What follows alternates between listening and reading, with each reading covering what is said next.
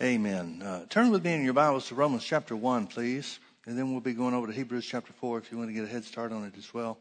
I want to um, uh, speak to you tonight on the power of the Word. Romans chapter 1, Paul is writing to the church at, uh, at Rome, and uh, he makes an astounding statement.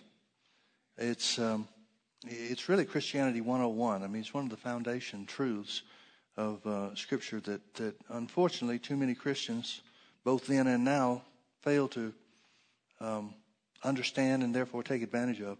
Romans chapter 1, beginning in verse 16, Paul said, For I'm not ashamed of the gospel of Christ. Now, what is the gospel of Christ? Let's stop right there. Uh, you know, we have uh, catchphrases in the church and, and our own way of speaking, and we talk about people going to preach the gospel. What do they mean when they say that? Usually, people, when they talk about preaching the gospel, are talking about preaching that Jesus was crucified that he died for people's man's sins, mankind's sins. And that's certainly true. But the gospel of Christ goes a lot further than that. At least Paul, who said that the gospel that he received wasn't given unto him by man, but by direct, uh, directly from the Holy Ghost, he told us a lot more than, uh, than just Jesus dying for our sins. He told us who we are in Christ. He told us how to access the things of God. He told us how to walk in victory. He told us a lot of things, all of them relative to the victory that Jesus gained for us by going to the cross and being raised from the dead. But the gospel of Christ means a lot more than Jesus paying the price for sins. It means Jesus redeeming mankind. Now, redemption, or uh, I should say, uh, his uh, the price that he paid and the penalty that he paid for sins is certainly part of redemption. But redemption goes a lot more, goes uh, a lot further than just what some people would call forgiveness of sins. In uh, in literal terms, Jesus did not forgive your sins. Jesus remitted your sins. The difference is forgiveness is a covering over, remission is a doing away with. Jesus died for the remission of sins, the removal of sins, not just forgiveness. God doesn't look at you and say, Well, that's okay, I forgive you. No, He made you a new creature in Christ Jesus. When you make Jesus the Lord of your life, He makes you a new creature. You're not the same person you used to be. You're a new person on the inside. You look the same from the outside, and you may even act the same for a while until the word starts taking effect in your life. But you're not the same person. Big difference. Big difference. And Paul's talking about this very thing here in verse 16. He said, I'm not ashamed of the gospel of Christ, the victory that Jesus gained for us by redeeming mankind from the law of sin and death. Sin, sickness, poverty, and everything else that's of the devil. I'm not ashamed of the gospel of Christ. We might even say that it's the Word of God. I'm not ashamed of the Word of God because the Word of God contains all that, uh, that we have record of and all that we have knowledge of that Jesus did for us through his death, burial, and resurrection. Those would be the same things. Those would be synonymous terms. I'm not ashamed of the Word of God. Why? For it, the Word of God, the good news about what Jesus did in redeeming mankind from the law of sin and death, destroying the works of the devil for all of mankind if we'll just take advantage of it and take hold of it, Paul said, I'm not ashamed of the gospel of Christ, for it, the word, the good news of what Jesus has done, is the power of God unto salvation. It's the power of God unto salvation. Now, again, we've got our own way of talking, that meaning the church world, and, and so many times, I, I guess almost every time, salvation is spoken of. People are, people are talking about asking Jesus into your heart. And certainly that's a part of the work that we do and the, the finished work of Jesus is all for us to ask Jesus into our heart or make Jesus the Lord of our lives. No, no doubting that, no, no diminishing that in any way. But this word salvation means more than just asking Jesus into your heart. You look up this word in the, um, the original Greek, you'll find out it means a variety of things. Uh, Scofield, Dr. Scofield, has in his Bible with uh, the notes that he prepared over the many years of, uh, of his ministry. If you don't know who Dr. Scofield is or was, He's gone on to be with the Lord now. But Dr. Scofield was one of the leading, I guess in his day, the leading Bible scholar for uh, the fundamentalist denominations, particularly the Southern Baptists. He was very widely known. He's very widely read, both during his lifetime and then after his death. He was considered the go-to guy for whoever's supposed to know. And he said in his footnote of uh, Romans chapter 1 and verse 16, he said, the concept of salvation includes the ideas, the understanding of rescue, deliverance, safety, soundness, and healing. Now, folks, I got to tell you, I grew up Southern Baptist. That's pretty good for a Southern Baptist theologian. They didn't preach that in my church. But he understood that the word that's used here for salvation, the word that's translated salvation, is not just talking about forgiveness or even remission of sins. It's talking about it's the power of God to rescue you. It's the power of God to deliver you. It's the power of God to set you free. It's the power of God to heal you. It's the power of God for anything and everything you'll ever need. Now, what is the power of God for those things? Paul said it's the Word. The good news that Jesus has destroyed the power of the devil over you and over me because we've received his sacrifice and received him as our personal Savior. Now we've been made new creatures in Christ Jesus. He said the Word of God is God's power. He didn't say the Word of God will tell you about God's power. He didn't say the Word of God will bring God's power. He said the Word of God is God's power to set you free, to rescue you, to deliver you, to make you safe, to make you sound, and to heal you. I'm not ashamed of the gospel of Christ, for it, the Word, is the gospel, is the uh, power of God unto salvation. All five of those meanings to everyone that believeth, to everyone that believeth, to everyone that believeth, to everyone that believeth. Now let me ask you a question: Can you be saved? in the, the way that we talk about salvation? Can you make Jesus the Lord of your life? Can you be a child of God and not believe in deliverance? Sure. You may have been delivered from sin. You may have been delivered from uh, the, the path that you were on that was headed to hell, would have taken you to hell if you hadn't made Jesus the Lord of your life. But that doesn't mean you have to believe in deliverance. Doesn't mean you have to believe in deliverance here on the earth. Can you be saved? Can you be a child of God and not believe in healing? Well, yeah, we all know a lot of those. But nevertheless, it doesn't change the fact that the Word of God is God's power to heal. Now, who's it the power of God to heal? Who will it heal? To everyone that believes. Everyone that believes. See, you've got to actively take hold of every aspect of the meaning, the fullness of the meaning of this word salvation, the word translated salvation. You've got to take hold of every aspect of the meanings of those words in order for it to work for you. You've got to believe in all of it if all of it's going to be yours. He said that everyone that believes, to the Jew first and also to the Greek. Now, we don't think too much of Jews and Greeks and, or Jews and Gentiles. Greeks is a, is a, uh, the way that they spoke of Gentiles in those days. But that was a big deal because of the, the makeup of the church in the day that Paul was ministering. Literally, he's saying the Word of God is the power of God that will save you, make you a new creature in Christ Jesus. It'll rescue you from whatever the enemy is trying to do in your life. It'll deliver you. It'll make you safe. It'll make you sound and it'll heal you if you'll only believe. Now notice he goes on in verse 17. He says, For therein, wherein? What's he talking about? Therein. For in the word of God, the gospel of Christ. For therein is the righteousness of God revealed is the righteousness of God revealed. Now, folks, I want to remind you, he's writing to the church. He's writing to people that have been made righteous because they've been born again. He's not saying that the Word of God will bring you into righteousness. That's already happened for them. He's saying the Word of God will reveal who they really are now that they've been made righteous. Therein is the word. Uh, therein is the righteousness of God revealed.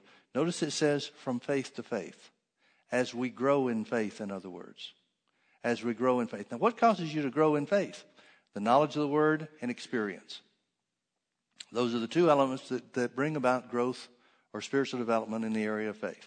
Knowledge of the word and experience. Those are the two things that the Bible says will cause you to grow in faith. Knowledge of the word, faith comes by hearing, and hearing by the word, and experience. You, the Bible talks about adding experience to your faith. King James uses the word virtue. It's the word experience. Adding experience to your faith. Why is experience necessary for faith? Because we have to learn for ourselves outside of just the theory or the understanding of here are the principles of faith. We need a testimony. Here's how we've made it work for us because here's how we know now that God is on our side. Amen? For therein, in the Word of God, is the righteousness of God revealed from faith to faith, even as it is written, the just shall live by faith. The just shall live by faith. Faith is intended to be a lifestyle. Now, what lifestyle is he talking about? He's talking about the lifestyle of applying the Word of God in your life in any and every area that you have need. He's not talking about just applying the Word of God to get saved or to come into the family of God. He's talking about applying the Word of God in any and every aspect of your life according to the need that you have because of the way the devil's trying to attack you or bring difficulty into your, into your experience. Now turn with me over to Hebrews chapter 4. Hebrews chapter 4. The fourth chapter of Hebrews, I believe Paul was the author of the book of Hebrews. There's um, some disagreement on that. Most Bible scholars, I, I, I, think I'm safe in saying most Bible scholars agree that Paul was the author, but, uh, but not everybody. And it's not important that you believe that he was or, or wasn't, but it just makes it easier for me to, uh, to recognize that the same guy that wrote to the Romans is the guy that wrote to the Jews in a book titled, um, that carries the title of the Hebrews. Now, whoever wrote the, the book of Hebrews, the letter to the, to the Jewish believers, um, he talks a lot about Jewish history. He's the only, it's the only book that he really does speak about Jewish history to any degree whatsoever. And in chapter 3, he talks about how that the Jews came to the edge of the promised land and through unbelief, they wound up dying in the wilderness, wandering for 40 years in the wilderness and not going in until 40 years later. Now, 40 years later, Joshua leads in a new generation, not the same ones that refused to go in 40 years before. That generation died off. And so Paul is talking about certain things in chapter 4 that are relative to relating to that, uh, that story, that, uh, that historical event. So let's start reading in verse 1. He said, Let us therefore fear, lest a promise being left to us of entering into his rest, any of you should seem to come short of it. Another way, or, tying that into what he was talking about in chapter 3, he said, Don't be like those people in, in uh, the history of Israel. Don't you and I make sure that you and I take special care so that we don't act like they did. We don't want to hear the word of God and reject it and fail to enter into the promise, the fullness of the promise. Now that's what he's talking about entering into his rest. The rest was the promised land. Entering into the rest in, uh, in the, the historical event that he refers to is entering into the promised land. And the generation that refused to believe the word when they first came to the edge of the promised land, when the 12 spies went in and 10 of them came back with an evil report, those did not enter into his rest. And he spent some time talking about that in chapter 4. But the rest for you and me would be anything that the Word of God promises. It would literally be the result of the Word of God and the promise thereof. For example, the rest that you would enter into concerning a promise of healing would be the healing itself. Are you with me? Because anything and everything that Jesus has accomplished for us, that the Word of God tells us belongs to us, is a pro- part of our promised land. We don't have a promised land that's on the other side of the Jordan River. We have a promised land that's on the other side of making Jesus the Lord of our lives. Amen? Do you understand the analogy that he's using here? So he says, Let us therefore fear, lest the promise being left us of entering into his rest, any of you should seem to come short of us. For unto us was the gospel preached. Now, if Paul is the, is the author of both of these letters, we know that when he's talking about the gospel being preached, he's talking about the power of the word. He's talking about the word of God, which is the power of God. For unto us was the gospel preached, as well as unto them, but the word preached did not profit them. Why? Because it was not mixed with faith in them that heard it. They failed to enter into the fullness of the promise, or they failed to get the result of what God promised because they refused to believe. They didn't mix faith with it, with what they heard. For we which have believed, those which are in faith, we which have believed do enter into his rest. As he said, I have sworn in my wrath, if they shall enter into my if they shall enter into my rest, although the works were finished from the foundation of the world.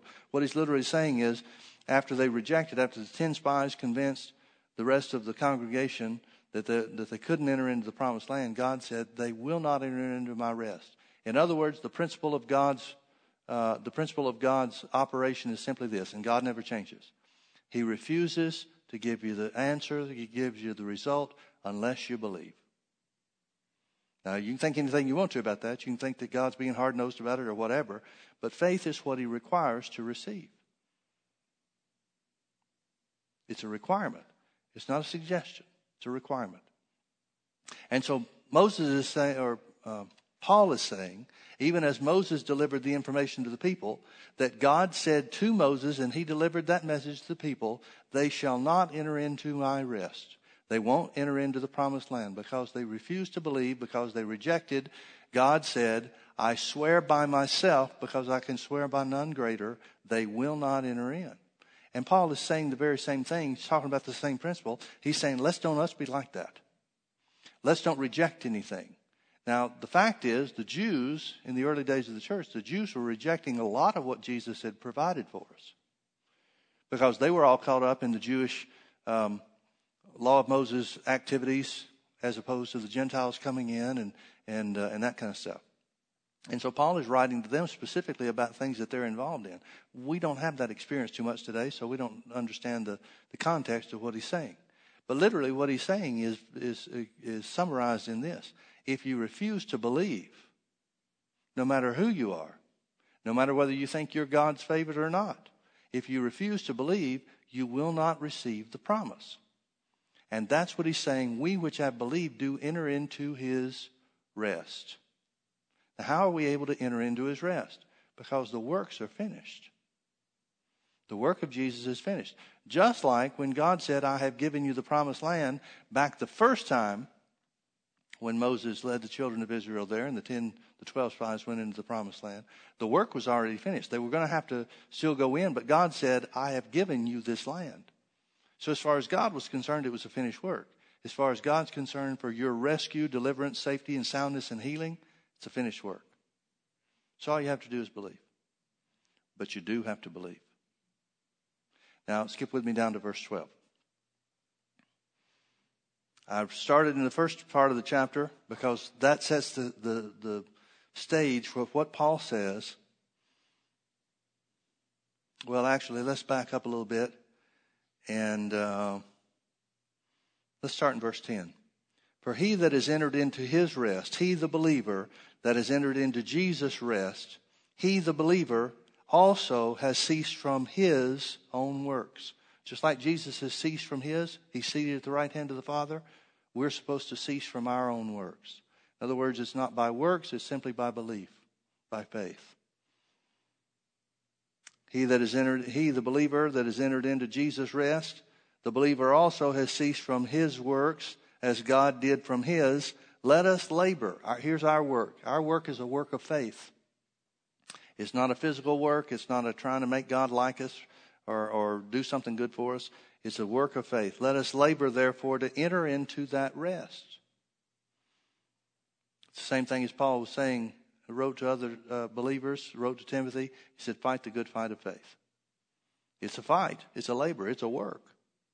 But that's the only work that we have. Let us labor, therefore, to enter into that rest, lest any man fall after the same example of unbelief. For, because, here's why we can labor into, to enter into that rest. Here's how we can cease from our own works. For the word of God is quick and powerful. Weymouth's translation says full of life and power. Full of life and power. Here's the reason he says you can rest. He said, here's the foundation for your belief. Here's the reason why you can relax, take it easy, and just believe. Now, what do we know about believing? Well, we know that believing is expressed through our words. Jesus said, Whosoever shall say unto this mountain, Be thou removed and be thou cast into the sea, and shall not doubt in his heart, but shall believe that those things which he saith shall come to pass, he shall have whatsoever he saith. That's how you get saved. You believe the word of God about Jesus being raised from the dead, going to the cross and being raised from the dead, and you confessed him as your Lord and Savior. You used words to make Jesus the Lord of your life. That's the principle of faith. So here where he says, let us labor therefore to enter into his rest, for the word of God is quick and powerful, full of life and power. He's simply saying that the process of faith is to rely on God's finished work through Jesus and make our confession accordingly. How are we able to do that? Because there's abundant power in the word. Because there's abundant power in the word. This is one of the scriptures, and there are many, but this is one of the scriptures that caused me to believe that Paul is the author of the book of Hebrews. Because Paul's the only one that told us. James didn't tell us. He said similar things, but he didn't come out and say it in the same form as, uh, as Paul did. John didn't write it to us. Peter didn't write it to us. They all said similar things. It's not like they contradicted it. But Paul came out very specifically to the Romans as well as to the Hebrews and said, The Word of God is the power of God. I wonder how Paul learned that. He learned that through experience, folks. Paul's living his life in front of us. He's telling us what he's learned. He's telling us the, the, the, the, um, uh, the knowledge, the maturity that he's gained by putting this word in practice. He said the word of God is full of life and power. Full of life and power. Full of life and power. What does full mean? If something's full, that means there's no room for anything else, isn't it? If it's full of life and power, then that means it is an ample and abundant supply. It's an ample and abundant source. There's no lack. There's no shortage. It's full of all the power that you'll ever need. Now, why am I hammering on this? Because the devil always tell you that you need something else. He'll always try to make you think, well, you're doing all right. What you're doing is good, but you know as well as I do that you need something more. It's going to take more than just your confession. Well, not if you're confessing the word. And that's the labor.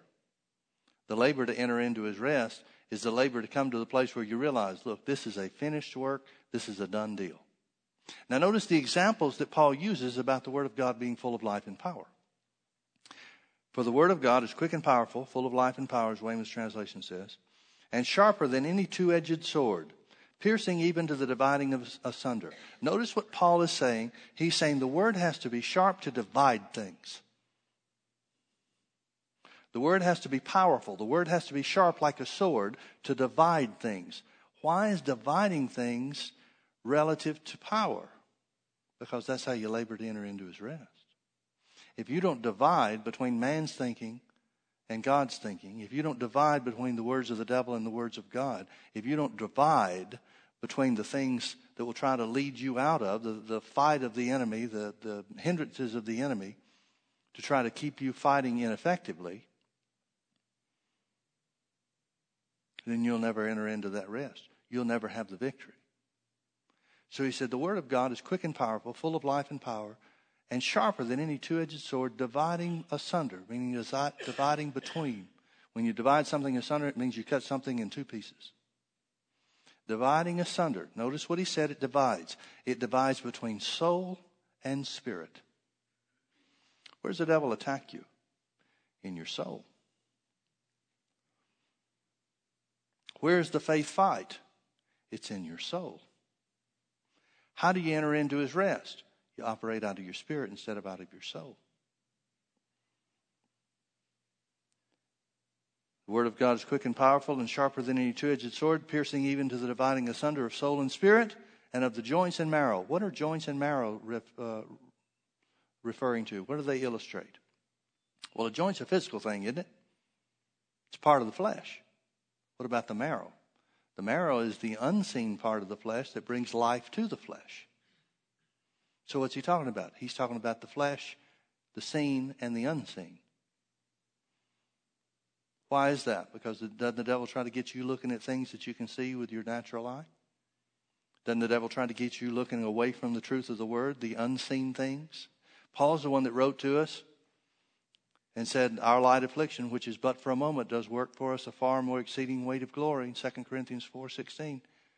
He goes on to say, While we look not at the things which are seen, but at the things which are unseen. So Paul knows that it's important. He knows the fight of faith is about keeping your eyes on unseen things. What unseen things are we supposed to look at? The truth of the Word. Because the promises of the Word are unseen to our natural eye. Oh, we can see the words on a page, all right. But if we're going to see ourselves with the answer, if we're going to see ourselves with the healing that God's Word promises, we're going to have to see that on the inside until it shows up on the outside. Right? So, what do we have to divide between? We have to divide between soul and spirit. We have to divide between man's way of thinking, which the devil tries to influence because he's the God of this world, and God's way of thinking. God's way of thinking, which is part of our heart. We have to divide between, we have to divide by the Word of God between the flesh, the physical realm, and that which brings life to the flesh, which is the spirit realm. Next example he uses, and is a discerner of the thoughts and the intents of the heart. What does he mean, the thoughts and the intents of the heart? The Word of God is the only thing that will be able to divide between your thoughts and God's wisdom in your heart. You ever notice that Jesus, uh, well, Paul wrote this to 1 Corinthians chapter 1, verse 30. He said, Christ has made unto you wisdom, sanctification, wisdom, righteousness, sanctification, and redemption. The Bible says that Jesus has already been made unto you wisdom. That means every wisdom that you'll ever need is resident on the inside of you. When James wrote to the church in chapter 1 of the letter that he wrote, he said, If any of you lack wisdom, he's talking about wisdom in the problem, the trouble, and the adversity that you're in. If any of you lack wisdom, let him ask of God. Why do you have to ask of God? Well, it puts a focus on what we're desiring to receive. It puts our faith in action. But where does the wisdom that God gives you come from? Inside.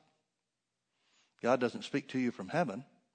He doesn't speak a booming voice and say, This is my beloved Son in whom I'm well pleased.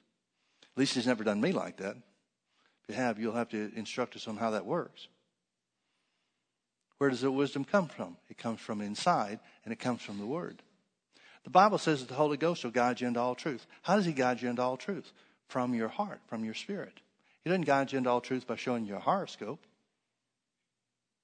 He didn't guide you into all truth by showing you, you know, be sure and turn into Oprah. She'll have good news for you today.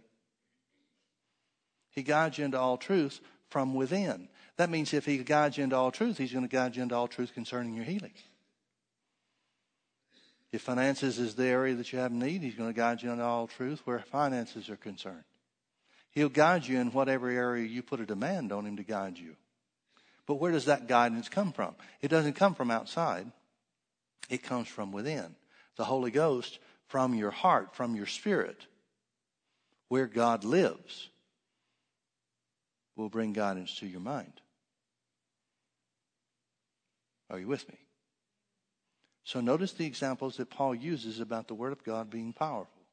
The Word of God is quick and powerful, full of life and power, and sharper than any two edged sword, dividing between things dividing between things. Notice the power of God is in how you divide things. Your healing, the power for healing, is in how you divide things. What are we supposed to divide? Well, first of all, we're supposed to divide between soul and spirit. Man's way of thinking or the devil's influence on man's thinking, and the truth of God's word in our heart. Second thing we're supposed to divide is between joints and marrow, the flesh and that which gives life to the flesh, which is the Word of God. The third thing we're supposed to divide between are the thoughts, where thoughts come from. Thoughts are in the mind. And the intents of the heart. Well, what are the intents of the heart? What does that mean, the intents of the heart? Well, it's talking about that understanding that we have within our spirits. Now, turn with me over to, to um, Isaiah 55. Let's put this in some kind of little context here in the, from the Old Testament, what God said. Isaiah 55. We'll start reading in verse 8. God said, writing to his people, He said, For my thoughts are not your thoughts, neither are your ways my ways, saith the Lord. For as the heavens are higher than the earth, so are my ways higher than your ways, and my thoughts than your thoughts. Now, is he saying there's a real difference between me, God, sitting up here in heaven, and you, people, down there on the earth. I think higher than you think. My ways are different than the ways you work. And so, too bad for you.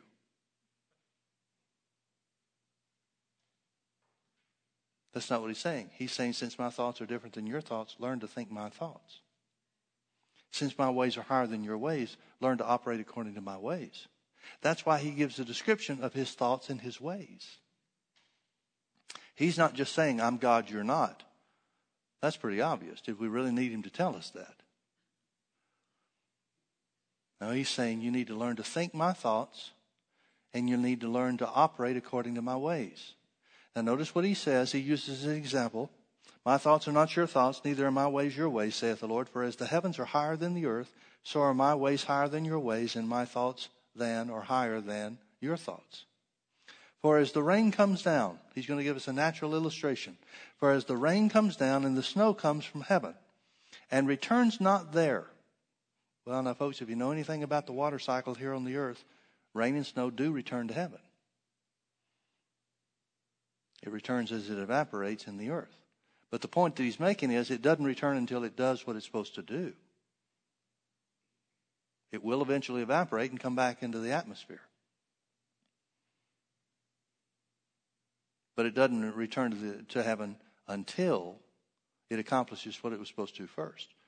For as the snow, rain comes down and the snow comes from heaven and returns not thither, but waters the earth and makes it bring forth and bud, that it may bring, give seed to the sower and bread to the eater, so shall my word be. In other words, he's saying, my word is exactly the way, works exactly the same way as rain and snow come down from heaven. Now, why is he talking about his word? Why does he give us the example of the water cycle? Why is he talking about his word? Because he's just told us to think his thoughts. What are God's thoughts? God's word.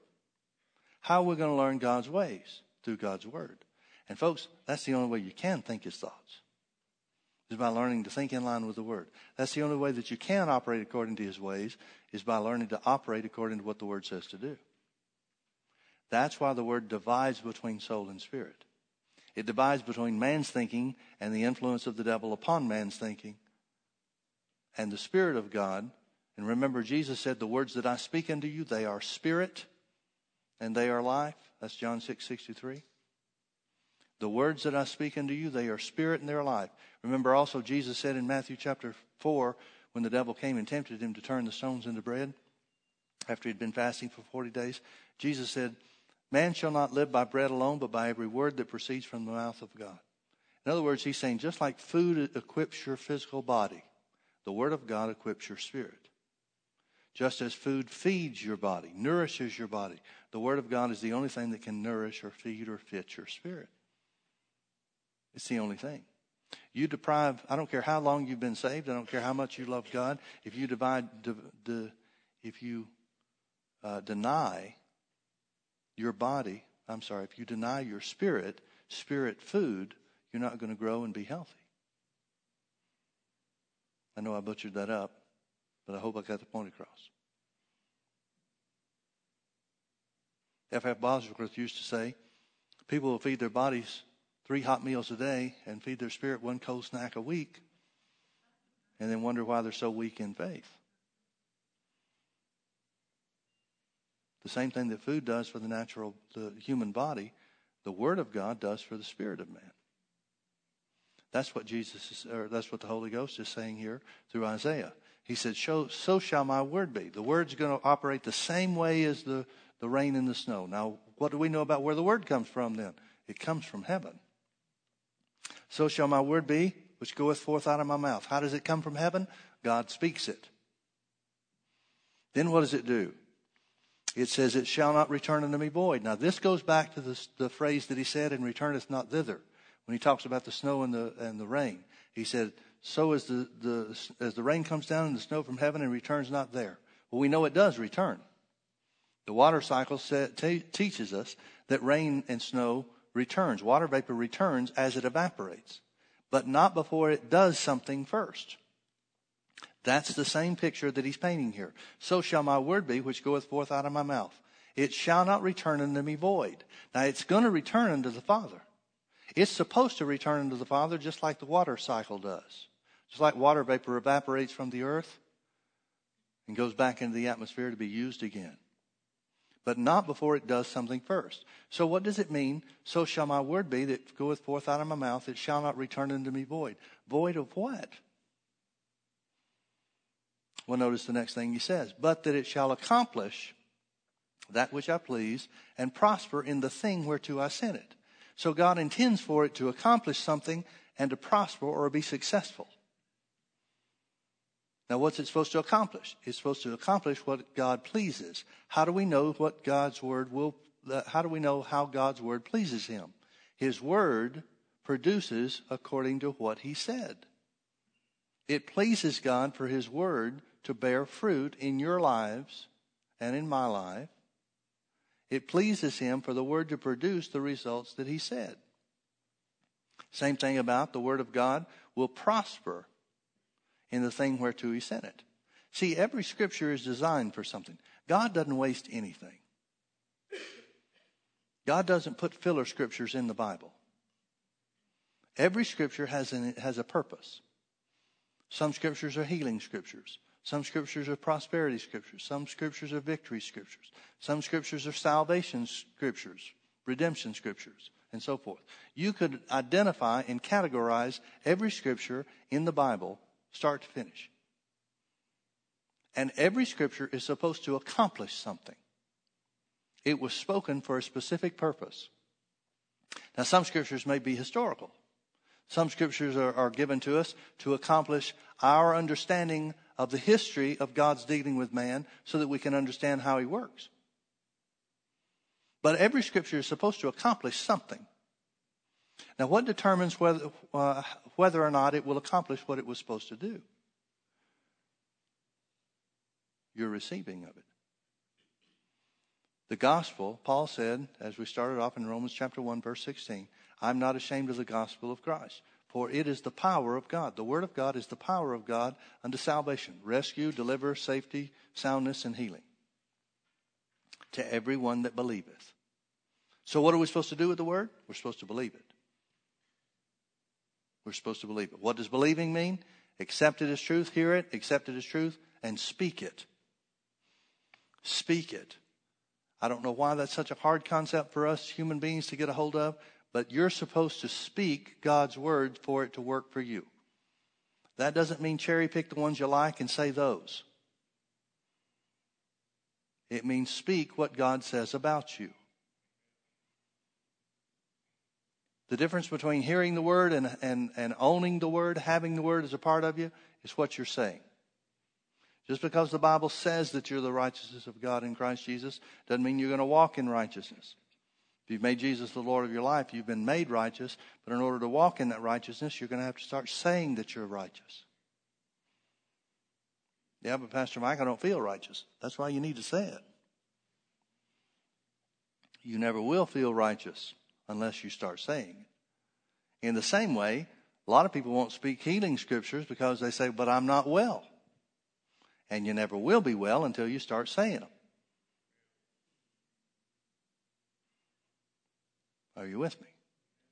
So shall my word be, just like the water that comes down from heaven. So shall my word be that goeth forth out of my mouth. It shall not return unto me void. Void of what?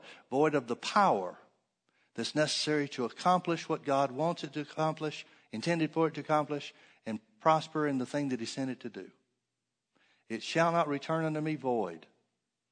It shall not return unto me void. Another translation says empty. It shall not return unto me empty.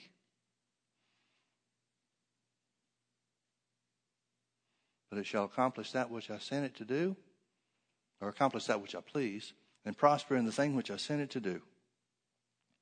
Why? Verse 12, for you shall go out with joy and be led forth with peace. How are you going to go out with joy and be led forth with peace? By speaking God's word. By speaking God's word. How does the word of God return to God? We know how it comes to us. He's very clear about saying, My word is just like the rain and the snow. It comes down from heaven out of my mouth. How does it return to God? Out of your mouth. And it says that it will not return void, meaning void of power, but it will accomplish something. It'll prosper in the area that it was sent. How does it accomplish something? How does it prosper in what God sent it to do? How does it return to God not void of power? Out of your mouth. Out of your mouth. It's the only way God's word can return. Just like the water vapor, the water cycle, comes from heaven, waters the earth, evaporates from the earth, and goes back up into heaven.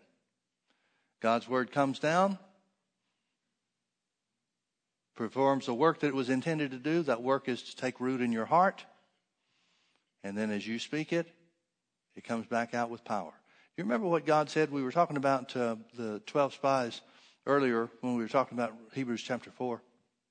The 12 spies that came to the edge of the promised land, 10 of them came back with an evil report and, and convinced the congregation of Israel not to, uh, not to go into the promised land, so they spent 40 years wandering in the wilderness. That's, in, uh, that's identified, and the story is told us in Numbers chapter 13. As a result of that story, Numbers chapter 14 tells about how God is dealing with Moses and telling Moses what to tell the people because of their rebellion. God says in Numbers chapter 14, I think it's verse 28. Is that what it is? 28? In Numbers chapter 14, verse 28, God says, Here's an unchanging law. He didn't establish the law that day. It's been an eternal law. It was a law before then. It was a law that is still in effect today. He said, This is an oracle of God. That, that's what that means. It means it's an unchanging law. He said, I will deal with them. Tell them, Moses, I will deal with them as they have spoken in my ears. What does it mean? That means the words that we speak carry the power for God to operate in our lives, either for us or against us. Now, what they said in the ears of God is, we wish we'd never come out of Egypt. Well, it's too late for that. They already had. But then they said, or we wish we'd just died in the wilderness. Well, it's not too late for that. And that's exactly what they did over the next 40 years. Why? Because they said it. Not because that was God's plan. God's plan was for them to enter into the promised land. God's plan for everybody that's every Christian that's ever died sick, God's plan was for them to be well. Well, why did they die sick, Pastor Mike? Those questions I always get when people know that you preach healing. Somebody will die sick, maybe somebody in the church or whatever, and the question will always be raised. Well, why did they die sick? Eventually, it comes down to one thing, and that is what they believed. How do we know what they believed? By what they say. Well, did you ever hear them making a negative confession? No, usually people are pretty careful about saying the right things around me. The question is, what did they say when they were by themselves? The question is, what did they say when they were alone with God? Now, folks, I know from experience, the devil will really get on you.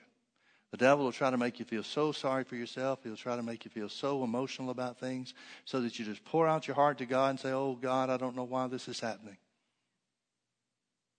Oh, God, I just feel so weak. Oh God, I just feel so helpless. I just don't feel like the word is working for me. I just don't feel like I'm my healing is coming. I just don't feel like any of those things. But remember, folks, no matter how you feel or how syrupy sweet the devil tries to make things appear, it's our words that govern us. Our words don't govern us when we decide to say the right thing. Jesus said, out of the abundance of the heart, the mouth speaks. I had a friend in uh, Bible school that used to say this. He said, Out of the abundance of the heart, the mouth slips. Because that's exactly what happens so many times. So many times people have tried to put on this false front. Or, or, it may not be a false front. They may be trying to get there, but they're trying to get themselves worked up in faith. They're trying to get themselves where they feel strong in faith. But oh, then their guard is let down, and then what they really feel comes out. Don't ever let what you really feel come out of your mouth. Why? Because you're governed by your words. Don't ever let any words come out of your mouth except words of victory. Don't ever let any words come out of your mouth except words of healing. Don't let any words come out of your mouth except words of prosperity, words of provision. Don't let any words ever come out of your mouth. I don't care how down you get. I don't care what bill hits you in the upside the head. I don't care what circumstance ever happens. Never let the wrong words come out of your mouth. What do you think the devil brings those circumstances to us for? To catch us off guard so that we'll say the wrong thing. Now turn with me over to Galatians chapter 6. Galatians chapter 6. Here's the real rub. Galatians chapter 6.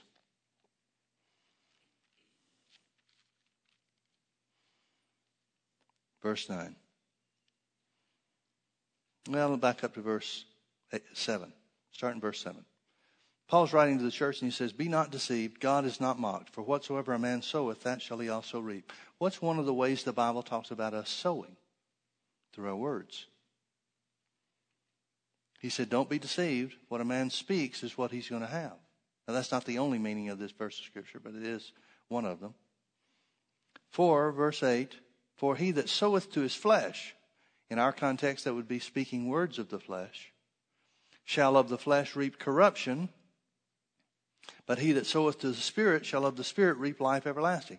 Remember, Paul said that the Word of God is full of life and power, dividing between words of the flesh and words from your heart.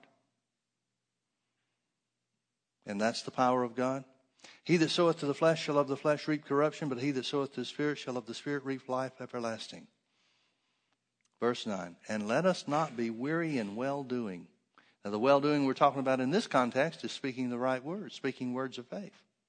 Let us not be weary in well doing, for in due season we shall reap if. Everybody say if. If we faint not. Notice the devil's work is to try to make you faint. The word faint here means to give up, to tire out.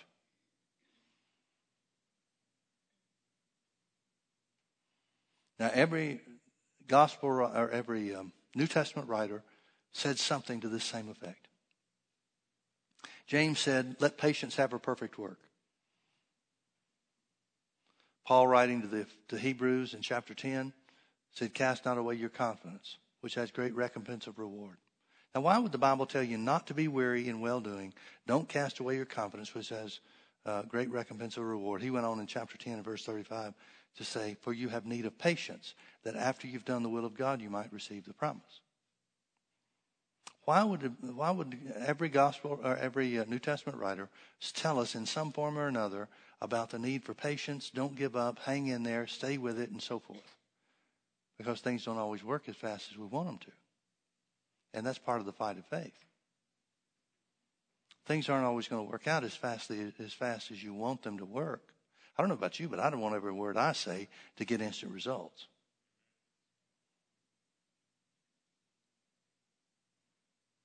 The way I hear some Christians speak, though, man, that would be a death sentence for most folks. So things aren't going to work as often, as quickly as you want them to work in every situation. Maybe never. I'm not sure anything has ever worked as fast as I wanted it to. So what is our job? Our job is to stay steady in the meantime. Well, Pastor Mike, what does it mean? Don't be weary in well doing. Don't stop saying what the Bible says about your healing. I don't care how tired you get. I don't care how long it's been. I don't care what the doctor says. I don't care what the attack of the enemy is. I don't care what thought comes to your mind. I don't care how down you feel today. Don't let anything keep you from saying what God's word says about your healing. Ever. Ever. Yeah, but how long am I going to have to do it, Pastor Mike? Until you see the answer. Well, I don't see the answer yet. Then keep doing it a little longer.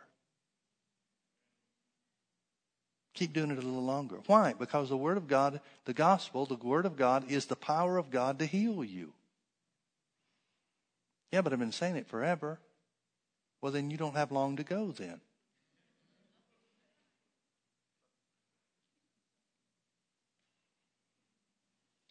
But how long? Just a little longer.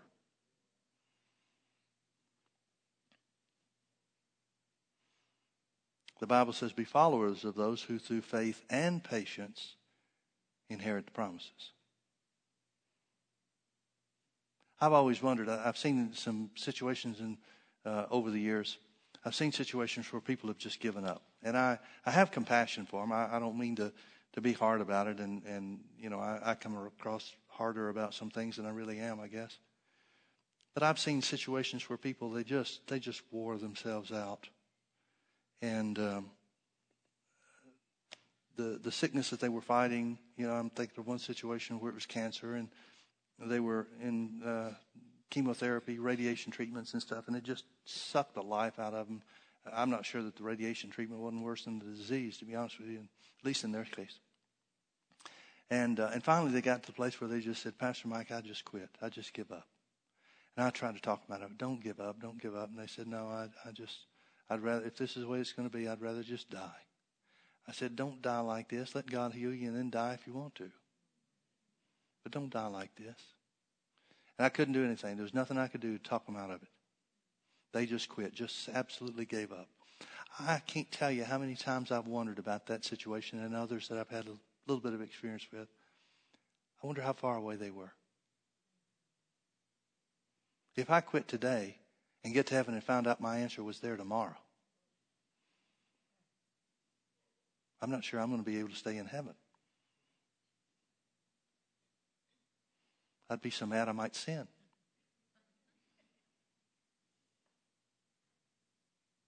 That's the thing that keeps keeps me going. Well, maybe my answer is just around the corner. I mean, I know the answer is there.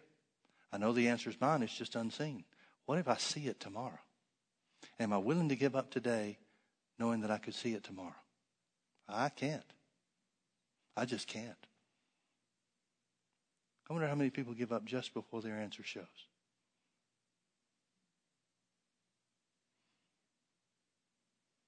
If that's uh, if that's a common thing, if that's a frequent thing, then I well understand why the Bible says when we get to heaven, God will wipe away every tear. There'll be a lot of crying in heaven. If only I'd have kept it up. If only I'd held out. If only I'd have been patient. If only I had not been weary in well doing. One of the things the Lord spoke to me not too long ago, because I, have been I've been seeking the Lord about some things, and, and I, I got to tell you, Lord said some things to me about this year that just have got me. Um, now I don't know. Really, He just encouraged me with some things that He said.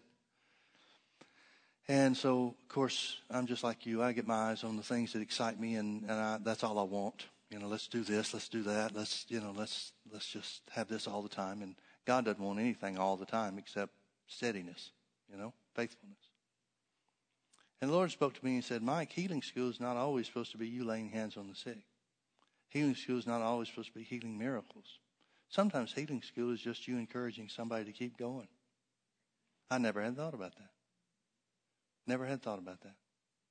But I know in situations where I've dealt with people over periods of time, I know in situations where I've dealt with, uh, well, my thing I'm thinking about is my mom. When she was diagnosed with cancer, I'd call her every day. And most of my talking with her was not telling her something she didn't know. She already knew the word. Most of my talking with her was just encouraging her. Now, Mom, remember, here's what the word says. Let's say it together. Most of the time that I talk to her, 90%, maybe more of the times that I talk to her, and I talk to her every day, was just encouraging her. You can do this. The word's true. You know you have faith. You've seen God do different things for you. You know your faith works. You know it's working now, no matter what the devil tells you. Just hang in there. Stay with it. Sometimes that's the thing people need the most. We don't think about that too often when we think of healing, do we? That's exactly what Paul's doing with the church. Don't give up. Don't get tired. Don't let the devil wear you out. I know it's hard sometimes. I know you get tired. I know you can get weary, but don't quit doing the right thing. And the context that he's talking about, at least in our application, is don't get tired of speaking God's word because it is the power of God to heal you. Amen. Let's pray. Oh, Father, thank you for your word. Thank you that your word is more than enough for us. There is abundant power and provision in your word. Thank you, Father, that nobody has ever gone down standing on your word. Nobody has ever failed because of your faithfulness. Nobody has ever failed to receive, other than the ones we have record of in the Bible, about the Old Testament patriarchs that had a promise that it wasn't time to fulfill. I'm talking about promises that belong to us because of the finished work of Jesus. Nobody has ever failed to receive when they were standing on the promises in faith. Thank you, Father, that we shall not fail to receive either. Heaven and earth will pass away, but your word will not fail us. Heaven and earth will pass away, but it's forever established in us. And because we accept it as truth, Father, the mouth of two or three witnesses, every word is established. Your healing truth is established for us. Oh, thank you, Holy Spirit, for guiding us. Thank you for leading us. Thank you for directing our paths ordering our steps. If there's something we need to do differently, thank you, Holy Spirit, for, for revealing it to us. But Father, your word is enough. Your word is enough. We release our faith to you, Father, and we count on your faithfulness to bring it to pass. We rest in you, Father. We rest in you, Jesus, as our healer. the unchanging one, the same yesterday, today, and forever. Thank you, Lord Jesus. We declare that we're healed by the stripes that you took upon your back. We declare that the healing power of God is at work in our bodies. We declare that your righteousness goes before us and your glory is our rear guard. We declare that the healing power of God flows through our veins, renewing every cell of our body and permeating every fiber of our being. Thank you, Father, that healing is ours. It's not going to be someday. It is ours now. It's a finished work. And because we believe, we have entered into your rest. The promise is ours. That which you promised belongs to us. It may yet be unseen, but it's just as real as if we could see it and touch it. Thank you, Father, that your word is true. In Jesus' precious name, amen. Amen. God bless you. Thank you for being with us.